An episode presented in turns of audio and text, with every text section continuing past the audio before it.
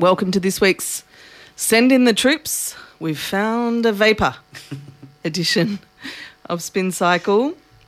I do wonder, just before we move on, whether sometimes your I, I, I love obviously your your themes per week. I do wonder if someone who's not as poisoned by the media cycle as you or I, um, tuning in goes, "What the hell are they talking about?" But we are going to talk about the, Oh, we are gonna explain, story. yes, I mean, that's I have. At first, they were all incredibly esoteric, and then I did realise that it pays to actually link them to a story that we're going to talk about.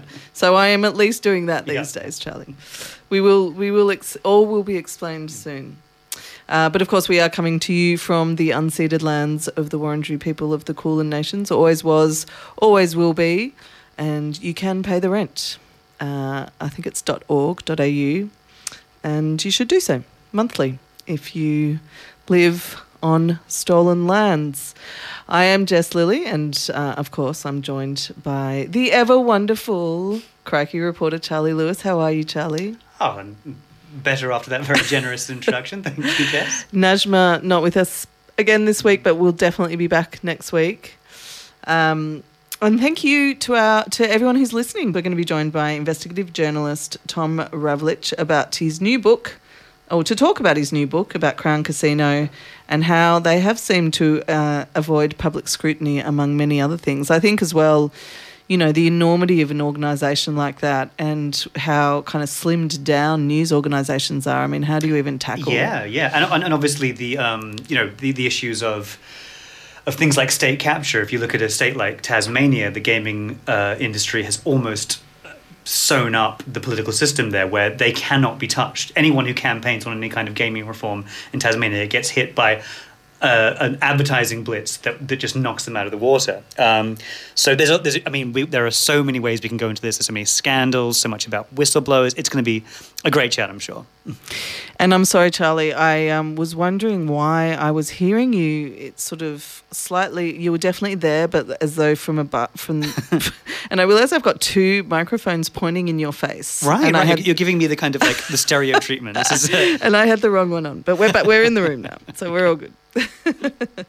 um, but first, let's talk about other media stories this week. I I flew up to. Um, Sydney, so uh, for work, and so I've been a little bit less online than normal. I feel I'm slightly uneducated about what's been going on in the news, and and all the healthier for it.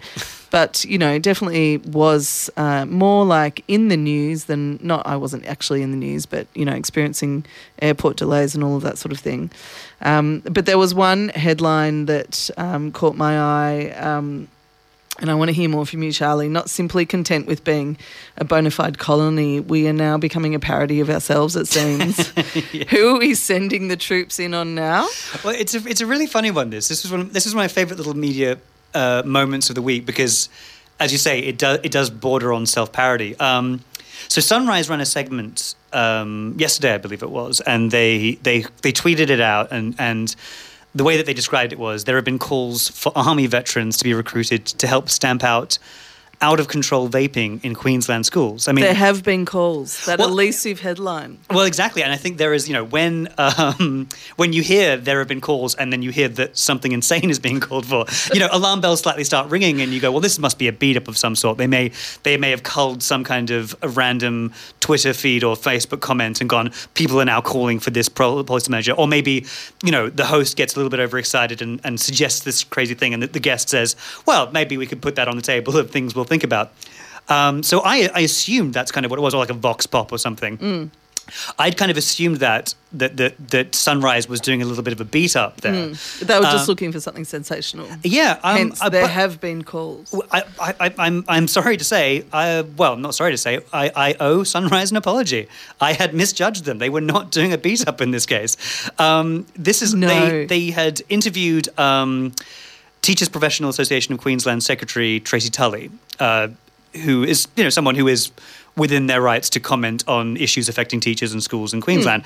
Um, and it's more or less the first thing that she goes for. Um, they, they're asking, they, they say, you know, so there's, there's some really, you know, damning statistics about how many kids are. Uh, honking on robo cigarettes and um, using. Uh, that's my that's my that's my term for, for vapes, robo darts. Oh my Um, god! You should write the next government ad, milkshake yeah, ad. yeah. I, and- I definitely have a real insight into how kids talk. But anyway, um, they sort of they you know David Koch. Cites these damning statistics, about how many high school kids are, are smoking through vapes or e-cigarettes, uh, and that it's kind of out of control in Queensland schools. You know what can be done. By the Uh, way, always question the statistics on Sunrise. that- that is true. too. That is very true. We, you know, um, I, I have not properly researched those claims. That that might it may not be as out of control as they're saying. Um, but regardless, uh, the, he says, you know, so what do we need to crack down harder? Do we need more bag searches? Do we need more like surveillance? You know, tr- troubling things in and of themselves. And she says, uh, Tracy um, says. No, that doesn't go far enough. We're- It's too out of control now. There are army veterans in our community who are really ready, willing, and able to work on this situation and be trained and brought into What? schools. The thing about it is, so there's, there's a I few can't things. even. I, I just there's just like a complete breakdown in my mind here. There's there's so many things about this that are crazy. One, I read the headline, prepared myself to feel a bit smug and go, they're they're, they're verbling it here. This is not really what happened, and then be like, oh no, it's it's literally the central plank of her policy proposal. The, o- the other thing that really blew me away. They don't spend any further time. She was time. a teacher, wasn't she? Possibly. And if she She's despises been- children, then I have no problem with that. That's She has experienced some things in a school and is now seeking revenge. yeah, yeah. And I think it's um yeah, the the the, the, the, there's a few things that are crazy. Obviously, there's the idea that it's like wh- what exactly do you mean by that? I mean, you- and it's not just that it's not sending the army in; it's sending like war veterans, Oh guys with like um, thousand yard stares who've seen too much, who are ready to sort out the problem of kids smoking. Which I mean, this is the state that suggested 17, 17 year olds should be recruited to the police force. right, yeah, and yeah, we've, yeah, yeah. we've yeah. seen recently. Um, I, sh- I wish I'd mentioned it last week when we were talking blowing, uh, whistleblowing, but recently with a very amazing whistleblower in the Queensland Police Force, we've Oh, seen the state of the culture of that police force, and the the bright-eyed idea is to send seventeen-year-olds in. Mm, but but don't, this is this is fine. This is this is not uh, going to worry about any like institutional problems because they're all freelancers who've been to war. No accountability. Yeah, yeah. So um, we've got some PTSD war veterans Making sure that- monitoring vapes in high schools in Queensland. What could go wrong? Well, uh, but- and but- not accountable to anyone. Well, I assume that they would be accountable to the education system if if, if this went ahead. I, but the thing about it is, all these questions are kind of moot because You we, assume that, Charlie, but Yeah. Manus Island, uh, you know, there's many many examples of oh, uh, outsourced for sure, violence for sure. I mean, let's let's never um, accountable. let's. The thing about it is, I don't know how how credible or likely to happen this actually is. Um, I I- suspect I probably doubt- not at all yeah, that likely. exactly. But again, what blew my mind about this is that David Koch goes, "Oh well, that's thinking outside the box," and then moves on. He doesn't answer a single follow up question about what she intends this system to look like. Which uh, I would have some follow up questions. I mean, yeah. I think he probably had someone in his ear going, "David, Don't- move on. Yeah, let's not move do this. on. Let's This is not do this. crazy." oh wow, I I've I just where do we even go from there?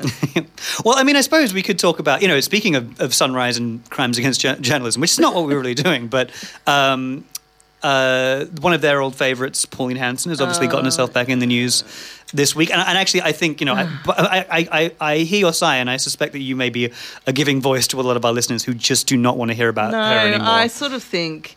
I mean, this is one of the real um, Achilles' heels of our um, kind of accepted discourse in this country is that if if someone flashes their bigoted ass, you have to report on it. It's like Yeah. no, no. I mean, the fact that that's all she had. Yeah, Anyway, yeah, yeah. Again, let's let's establish what we're talking about. So, um, for, for those of you who, who again, are, are less poisoned by the day to day movements of media and politics than, than the people in this room, uh, Senator Pauline Hanson, who was very narrowly returned to to Parliament um, in the last election, um, made a bit of a song and dance during the um, Welcome to Country that new President Sue Lines um, did on the first day of the new uh, Senate.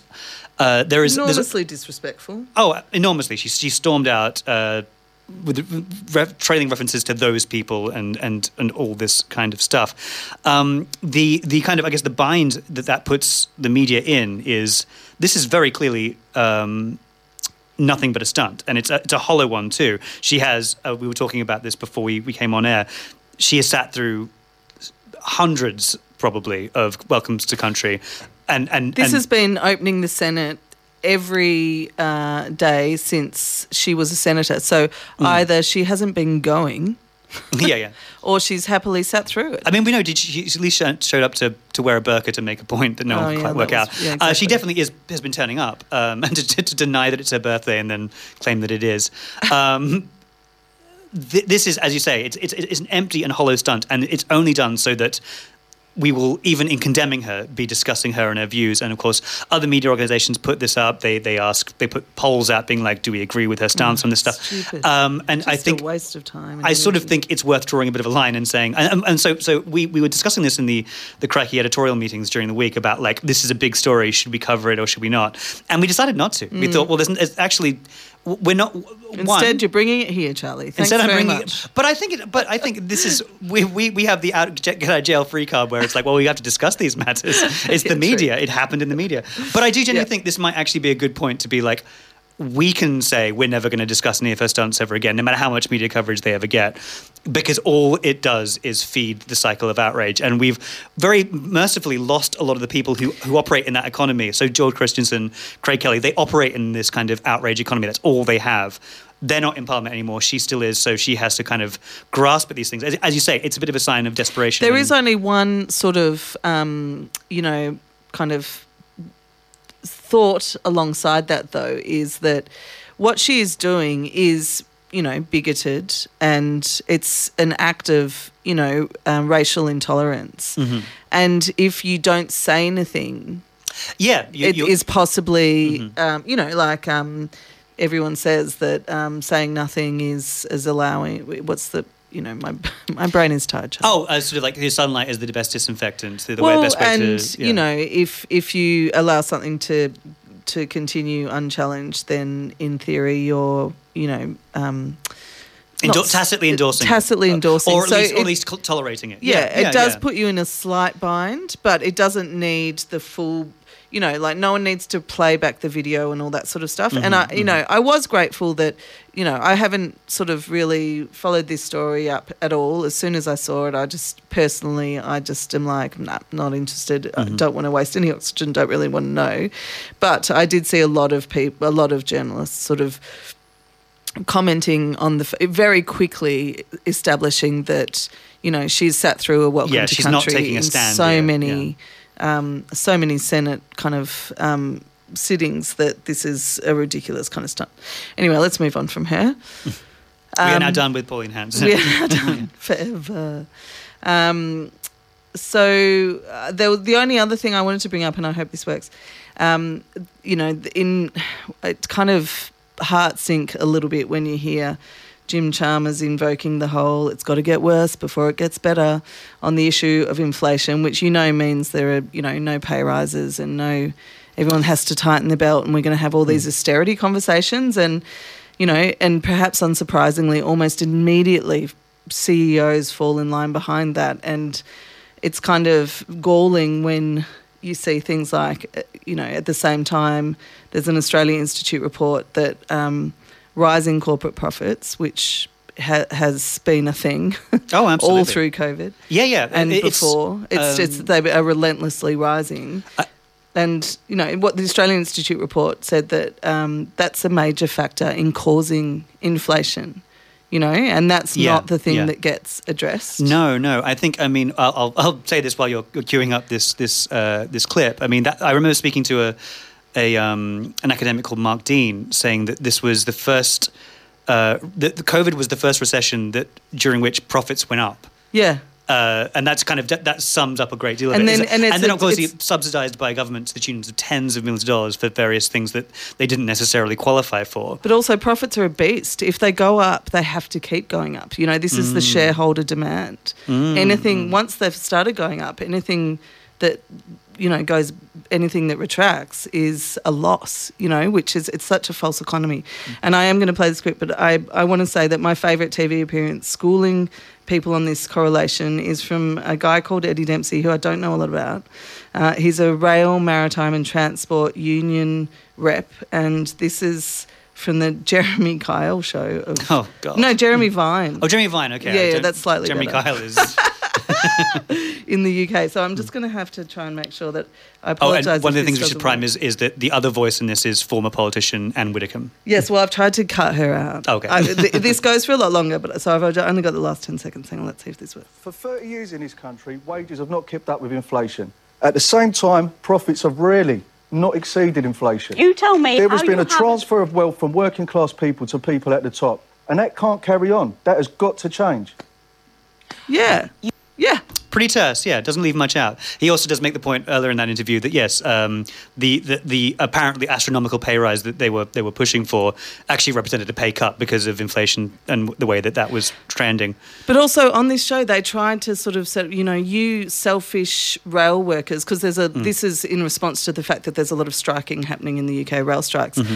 Um, you know, nurses don't get this, and he's straight up going, well, they deserve more too. You know, yeah, this is not a this is not a uh, a zero sum game. They just- exactly. yeah, yeah. And my hope is that, that we don't follow down this line in this country where the focus of all of this sort of inflation, Mm, pre-recession conversation is just at the wrong end of where the Yeah, problem yeah. is. You know. It's uh, yes, a robust capitalism for the lower classes and socialism for the higher classes, as, as the old formulation goes.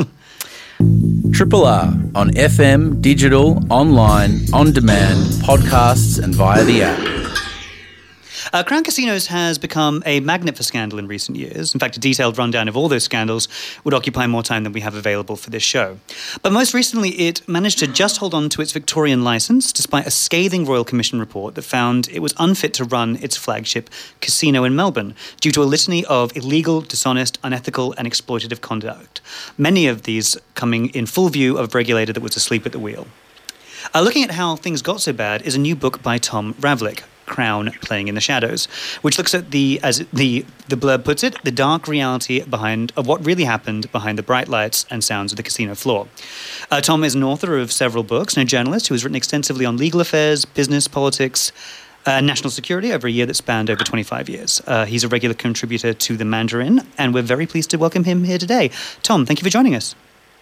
Charlie, Jess, thank you for having me this evening. Not at all. Um, so, I mean, as we we spoke before before the show about the, the, the various ways in which we could approach this, but let's just start with um, early in your book, you sketch out the various reports that are starting back in 1999 of various government departments looking at all the issues, uh, societal, legal, and things like that, emanating from gambling in Australia. And the sense is, as you read through, that each time things get a little bit worse and a little bit worse, and the conduct gets a little bit more egregious. And I, I just would like to get your thoughts on, on how this has been allowed to happen. I mean, how do businesses like Crown um, evade the kind of scrutiny that might stop this stuff before it happens? Well, one of the things you need to remember, and it, in the context of gaming and gambling, uh, where we need to begin this conversation, is that um, gaming and gambling is the sort of sector that attracts, you know, organised crime and uh, uh, look unsavoury types in the same way that a lamington attracts flies in, the, in your grandmother's backyard on a summer on a summer afternoon. So the first thing you're dealing with is the business of gambling over a great many years was a cash-based business, and it attracted people who wanted to launder funds. Now, it, that's been the case in the United States. It's been the case all over the place, and people need to keep that in mind when they're looking at the nature of what the gaming and gambling business is all about. Now, you, what I did, I wanted to give people a sense of how the gambling sector shaped up uh, from the very first report back in the late 90s and then move towards you know, the, the saga with Crown that's been unfolding over the past two or three years. So what people began to sense or understood was, yes, there were some social benefits that people say gambling and gaming uh, and then the sort of attendance at a casino might give, but there's also other the other side, the darker side, which is the, the addiction, the, the involvement of organised crime, the money laundering, the, the facilitation of, you know, uh, foreigners coming into this country and their money coming into this country to be splurged on the casino gaming floor. We could, and definitely we can we can get into some of the, the examples of some of those slightly darker sides. I mean, I suppose let's go into. I mean, obviously, the Spin Cycle is a show that primarily deals with the media and how that facilitates or or or fails to facilitate, you know, a more open and just society. I mean, let's talk a little bit about the role in the media of bringing some of these issues in the last couple of years that we talked about the, the role that the media played in bringing that to light, and also in terms of, uh, say, allowing whistleblowers to kind of bring information to light. I mean, how do you feel that the media has done on, say, Crown Casino in Melbourne? Have they been proactive enough? Have they been a little bit too, um, I guess, taken up by the size of the joint? I mean, yeah, talk us through your views on that. Okay. Now let, let, let, let's first deal with the issue of you know a big business like a like a Crown. If somebody's covering uh, the business round uh, and they're reporting on Crown's developments, profits, losses, and everything else, uh, obviously while the entity was listed listed on the stock exchange, they would be looking at the regular developments that were unfolding uh, via you know the you know, the the announcements from the company, liaison with the company, etc. Now, that in itself is fine because what people are doing is reporting on uh, what they believe to be fact. You know, the financial statements, uh, lodgements with the regulators, etc. When you get to the side of the whistleblowers, which is the other side of the equation, somebody contacts a journalist. Uh, a lot of this has been, of course, initiated by Nick McKenzie from you know, the Sydney Morning Herald and the The Age. Age, yeah. He was on earlier this week talking about this actually on um, Grapevine. Oh, If interesting. anyone wants to listen back. Yeah, the the thing that, that's really really interesting about the way this works is that the the material would be provided to the journalists that obviously need to do their own research and get be comfortable that they're hearing something that approximates the truth and fact, and then it begins. Now, there's something else that interesting that happens, Charlie, and that is the minute those stories hit other news organisations will begin to seek out more facts from you know, either the company or from people who are experts in the sector. So it starts in modern language. Uh, it, it starts to get viral. There is a competitiveness in the media cycle, and an issue that might have been confined to the Age and Sydney Morning Herald starts to spread. I actually want to get into that a little bit because it's not just that it um, uh, sort of spreads between media organizations, al- al- although obviously that is a, a huge part of it, but obviously it Yep. can lead to what we saw in the case of Crown, and, and it can actually, th- those whistleblowers who then went to the media can then become uh, kind of very important sources of evidence to, say, a royal commission and things like that. Do you want to talk us through a little bit that how that process works? Okay. Uh, now, the if we look, uh, let's go back to the Banking Royal Commission because the best example of this, in and that, that people would be aware of and out in the list, listener land right now, is that of Jeff Morris, who used to work with the Commonwealth Bank, who knew the Commonwealth Bank's financial planning uh, practices inside out. He then was you know, seeking to communicate to people about what was going on. Uh, former Senator uh, John Wacka Williams told him to go and talk to Adele Ferguson. and from that point on, the story began to develop. Now, what happened? What happened with uh, Jeff Morris was that he then moved into, he then became a valuable witness to the uh, to, to various parliamentary committees at the Commonwealth Parliament. And by doing so, he put a whole raft of you know, personal accounts of things that went on and practices that occurred in the Commonwealth Bank, in the financial planning side, on the public record, given uh, protection by parliamentary privilege, and that meant everybody was able to take take that and run with it. And it's pretty significant. So it doesn't simply become a story that Adele Ferguson breaks, uh, then does a Four Corners program on, and then you know during after the Royal Commission writes a book called you know Banking Bad. it then becomes something that the entire community can access, i.e., the average punter going to look at evidence on a website, and those of us that are in the media are able to then, you know, jump on it and to write about it extensively. Now, I've used his evidence to the parliamentary committees across two books, uh, Vulture Culture and uh, which came out in 2019, as well as Rorts and Ripoff. So I used a, case study uh, that he put on the public record uh, in in a second book that came out in 2020. We should, we should, yes, make it very clear to our listeners that Tom is an extremely prolific author on matters of corruption across across the sector. Tom, um, hi. Thank you for for coming on the show this evening. It's Jess here. Um, I have Yep. a question. If we go back before, because it sounds like um, th- I, f- I find that really interesting that if if one p- person sort of speaks up, then the dominoes fall, and then even if you know media might have heard stories and and they've heard different things or they know of, they haven't quite been able to get the sort of the first-hand account or the witness account. But what I'm interested in, and with especially with Crown Casino in Melbourne, is you know certainly everyone has heard a lot of stories, alleged stories. Um, how do they not make things like the crime round? You know, like if you think about sort of, there are so many. If if a random you know act of violence happens in a street in Coburg, it gets reported on, and yet we don't hear anything of that nature that would have, you know, that might have happened in say somewhere like Crown Casino, even though uh, by the nature of those sort of ecosystems, certainly things must happen and police must have to attend those organisations or casinos regularly. Why do those sorts of things not get reported on?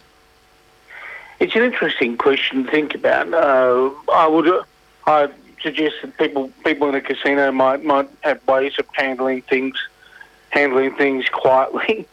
uh, it may be it may be that jour- that journos themselves don't hear about it because it isn't uh, communicated outside of, uh, of that ecosystem, or people don't necessarily talk to the media about it. I mean, there are things that we people talk about out on the street that won't necessarily get uh, get near a journalist here as well, right? I mean, So I mean, it may it may have something to do with that. Then there might be, and then it, it may also, um, uh, depending on how close people are, there may there may also be issues of sort of media not. Uh, not touching it, but I don't have any evidence of that in the case of Crown necessarily. But you can you can imagine that there are that there, from time to time there may be things that uh, cross somebody's radar, but they're not they're not big enough uh, to to Yeah. It- given it is, I mean, that is in the, the- work in, in the in, in the chain of work or the workflow that they've got at the present time. So I can imagine various things might play out, Jess. But I was hoping for it- something far more conspiratorial, scum- conspiratorial, Yes. Tom, but thank Di- you. thank you. disappointingly, disappointingly sensible, I'm afraid. Um, Thank you for a very logical explanation. uh, but actually, going I, back try, to I try to be logical, and that's my flaw. I mean, actually, but going back to your, your connection, I think I think there is actually a real insight in, in the in the notion that one of the reasons that this doesn't get reported as much as maybe it, as you might think it, is that the participants themselves, those who have been maybe for want of a better word, fleeced by the system, might be not the kind of people who actually have any interest in making that known to the Yeah. the general public. You were telling me um, on a chat we were having earlier today, Tom, about your your favorite scandal, um, your favorite crown scandal. Do you Oh, want to? well, well, I've, I've got a, whole- I've got a whole heap of them. if we if we look at Let's Uh, hit. Can you give us your greatest hits back to back? Well, greatest hits back back to back. You know, the, the, the classic hits. Here we go. Yes. The uh, well, there are now. You need to remember that in any sort of scam situation or, or a situation with exploitation, where someone feels that they're they're they've been done, but they're embarrassed to admit it, which is a characteristic of people who are done in by in romance scams and other things. They don't want to admit that something's gone wrong. What you what you find in, ca- in, the, in the case of Crown is there was evidence given to the Royal Commission that hosts who looked after high worth gamblers, that is, people who like throwing lots of money around, mm-hmm. were pretty good at their job. Okay, they were pretty good at throwing what were freebies at these people, so they'd keep coming back to the casino and continue to drop money on the table. Right now, in one case, which I thought was curious when I first heard about it, and then it became curious as I thought about it, was a chap had got a phone call from, from a host or was contacted by a host um, about free tickets to go and see Phil Collins. right, Phil Collins. Yeah, Phil Collins is fine. Love Phil Collins, but wait till wait till you hear what happened next. What, the, the price that was extracted for those tickets, yeah. But- but, well, I mean, you just you, what these guys at Crown did was they required the gamblers they were giving freebies to to front to the casino to pick the tickets up. So this was a case of somebody being offered free tickets to go and see an artist, go to the casino, pick the tickets up. Now, I don't know about you, but yeah, the, the chap uh, the chap dropped thirty grand at a gaming table. For his when Phil Collins to pick up tickets. I don't think Phil Collins is worth thirty grand, quite frankly. Against All Odds is a great tune, but you know, but there has to be uh, some some scale here. I mean, actually, st- while we're on the sort of subject of these kinds of, of of of scandals, I suppose. I mean, another thing that I wanted to ask you about, kind of broadly, is the idea of of, of, of state capture, of the idea of, of one of the reasons. Um, that, for example, at the end of this incredibly scathing report from, from Ray Finkelstein in, in, in Victoria, that, that basically concluded that they were not fit to, to run this joint, they still managed to hold on to their license. Um, you were telling me again earlier today uh, an incredible story about uh, a regulator in Western Australia and, and where they chose to hold their, their Christmas function. Could we? Could you explain that one to our listeners? Uh, yes, I can now. But, but bear in mind, it, uh, regulators, in in everybody's expectation, I would suspect, they want regulators should be seen to be independent and be independent. Okay. You'd hope so. In order to do their job. Look, look, look, it's a basic assumption. It's it's a bit like the conversation we have about auditors doing the financial doing the financial statements of a listed company over, etc. So uh, no different.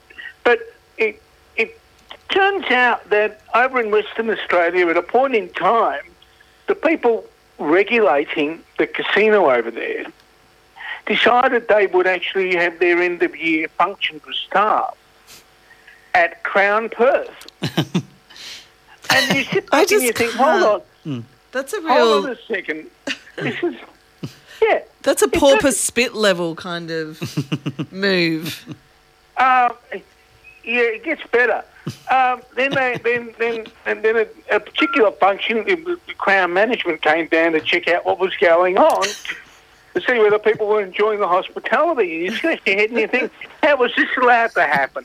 How was a free bottle of uh, booze allowed to be, you know, taken uh, at that point? Now, now, that eventually stopped, of course. But the point being, you Yeah. can't do that and then be an effective regulator. No, God. I mean, again, it's it's it's not just uh, with all these things. It's not just the conflict of interest. It's the visi- visible, apparent, uh, the the image of a of a conflict of interest that you. Yeah. Well, the, the, the perception is what, eh, eh, even if you could justify independence of mind, right? yeah. The yeah. perception of conflict in that situation is one that is pretty, pretty sharp and pretty well, you know, delineated Yes. uh, in, in what was going on. There was even a, even an issue that uh, unfolded where a person in the regulatory capacity was going out fishing with his friends. Now you think, well, what's wrong with going fishing with friends? The thing is, his mates were working for Crown. yeah, yeah, yeah, yeah. So one of the other things, I mean, so we, I guess we talked a lot about like the state of things and how that led us to where we are now.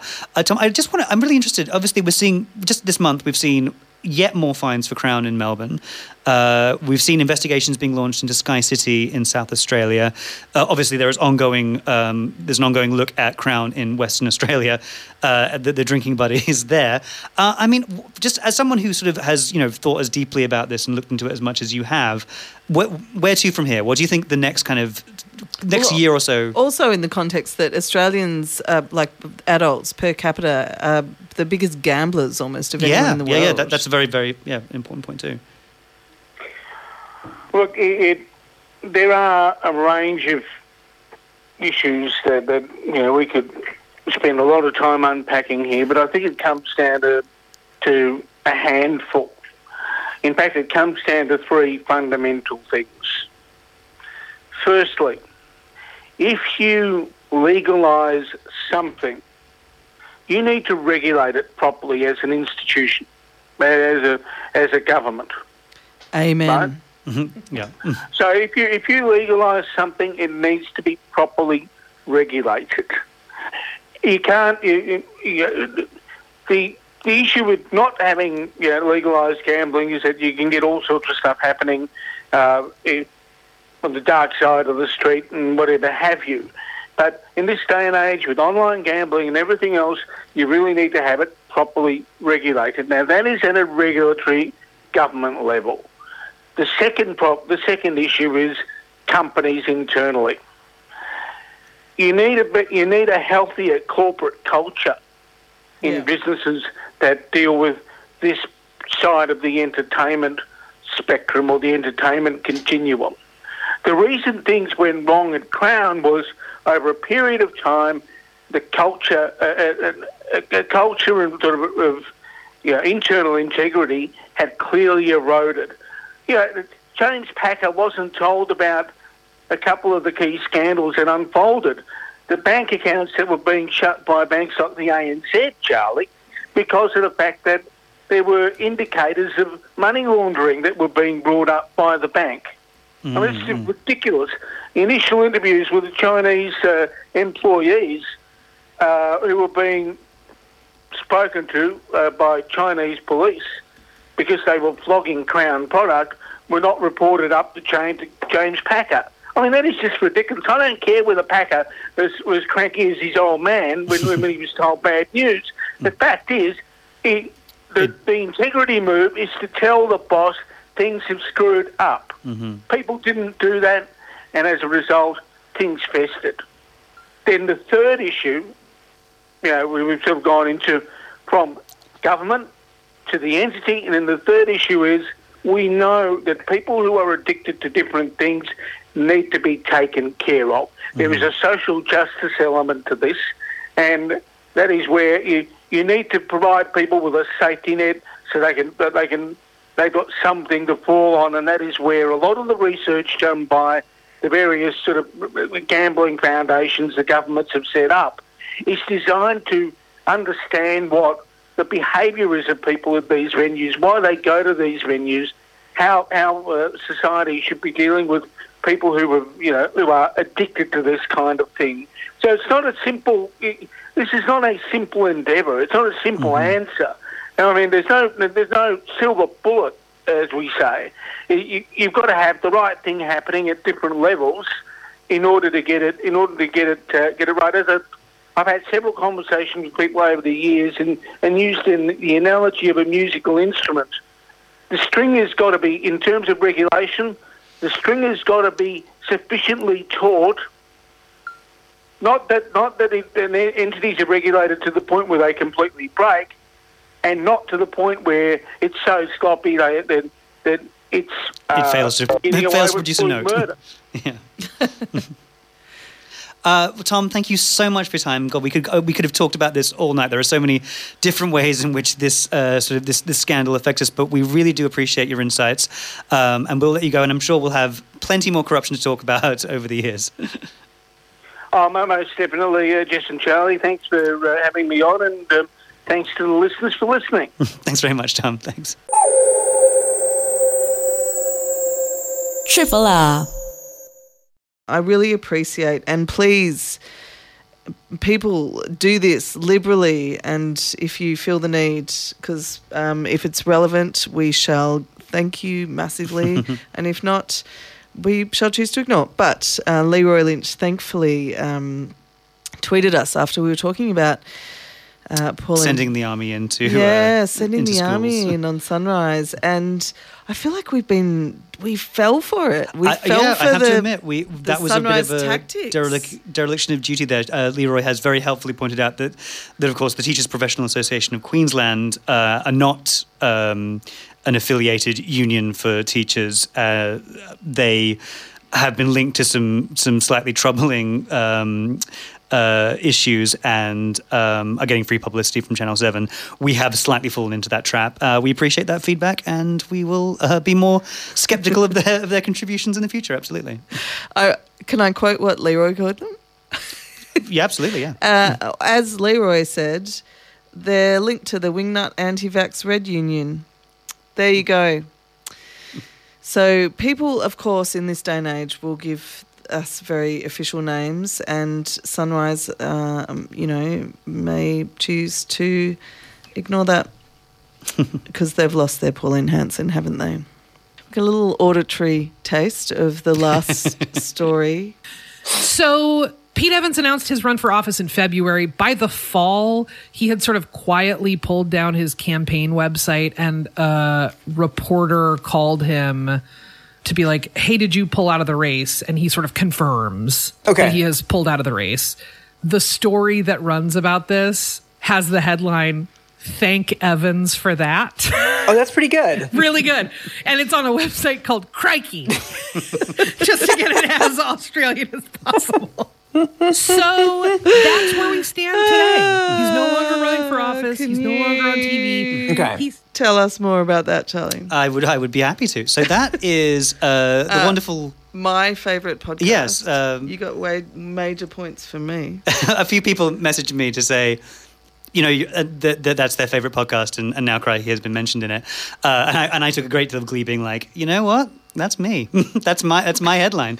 Um, so that is the the um, the podcast uh, maintenance phase, which is a wonderful podcast from the US that, that goes into uh, kind of wellness scams and, and issues like that, and kind of breaks down. They've, they've done a previous episode on Belle Gibson. Yeah, we talked about that. which we have spoken Yeah. about. Yeah, and, and and I think there's um, there's always something kind of interesting and slightly cringeworthy about you know hearing other countries discover Australia's foibles and its its weird little cultural currents, and so they go into uh, over a two part episode. They go into the the uh, descent, I suppose, of Pete Evans from a very well regarded TV chef to someone who's sharing Nazi symbols on social media and and Hmm. and uh, claiming that you know the staring into the sun can can cure your COVID.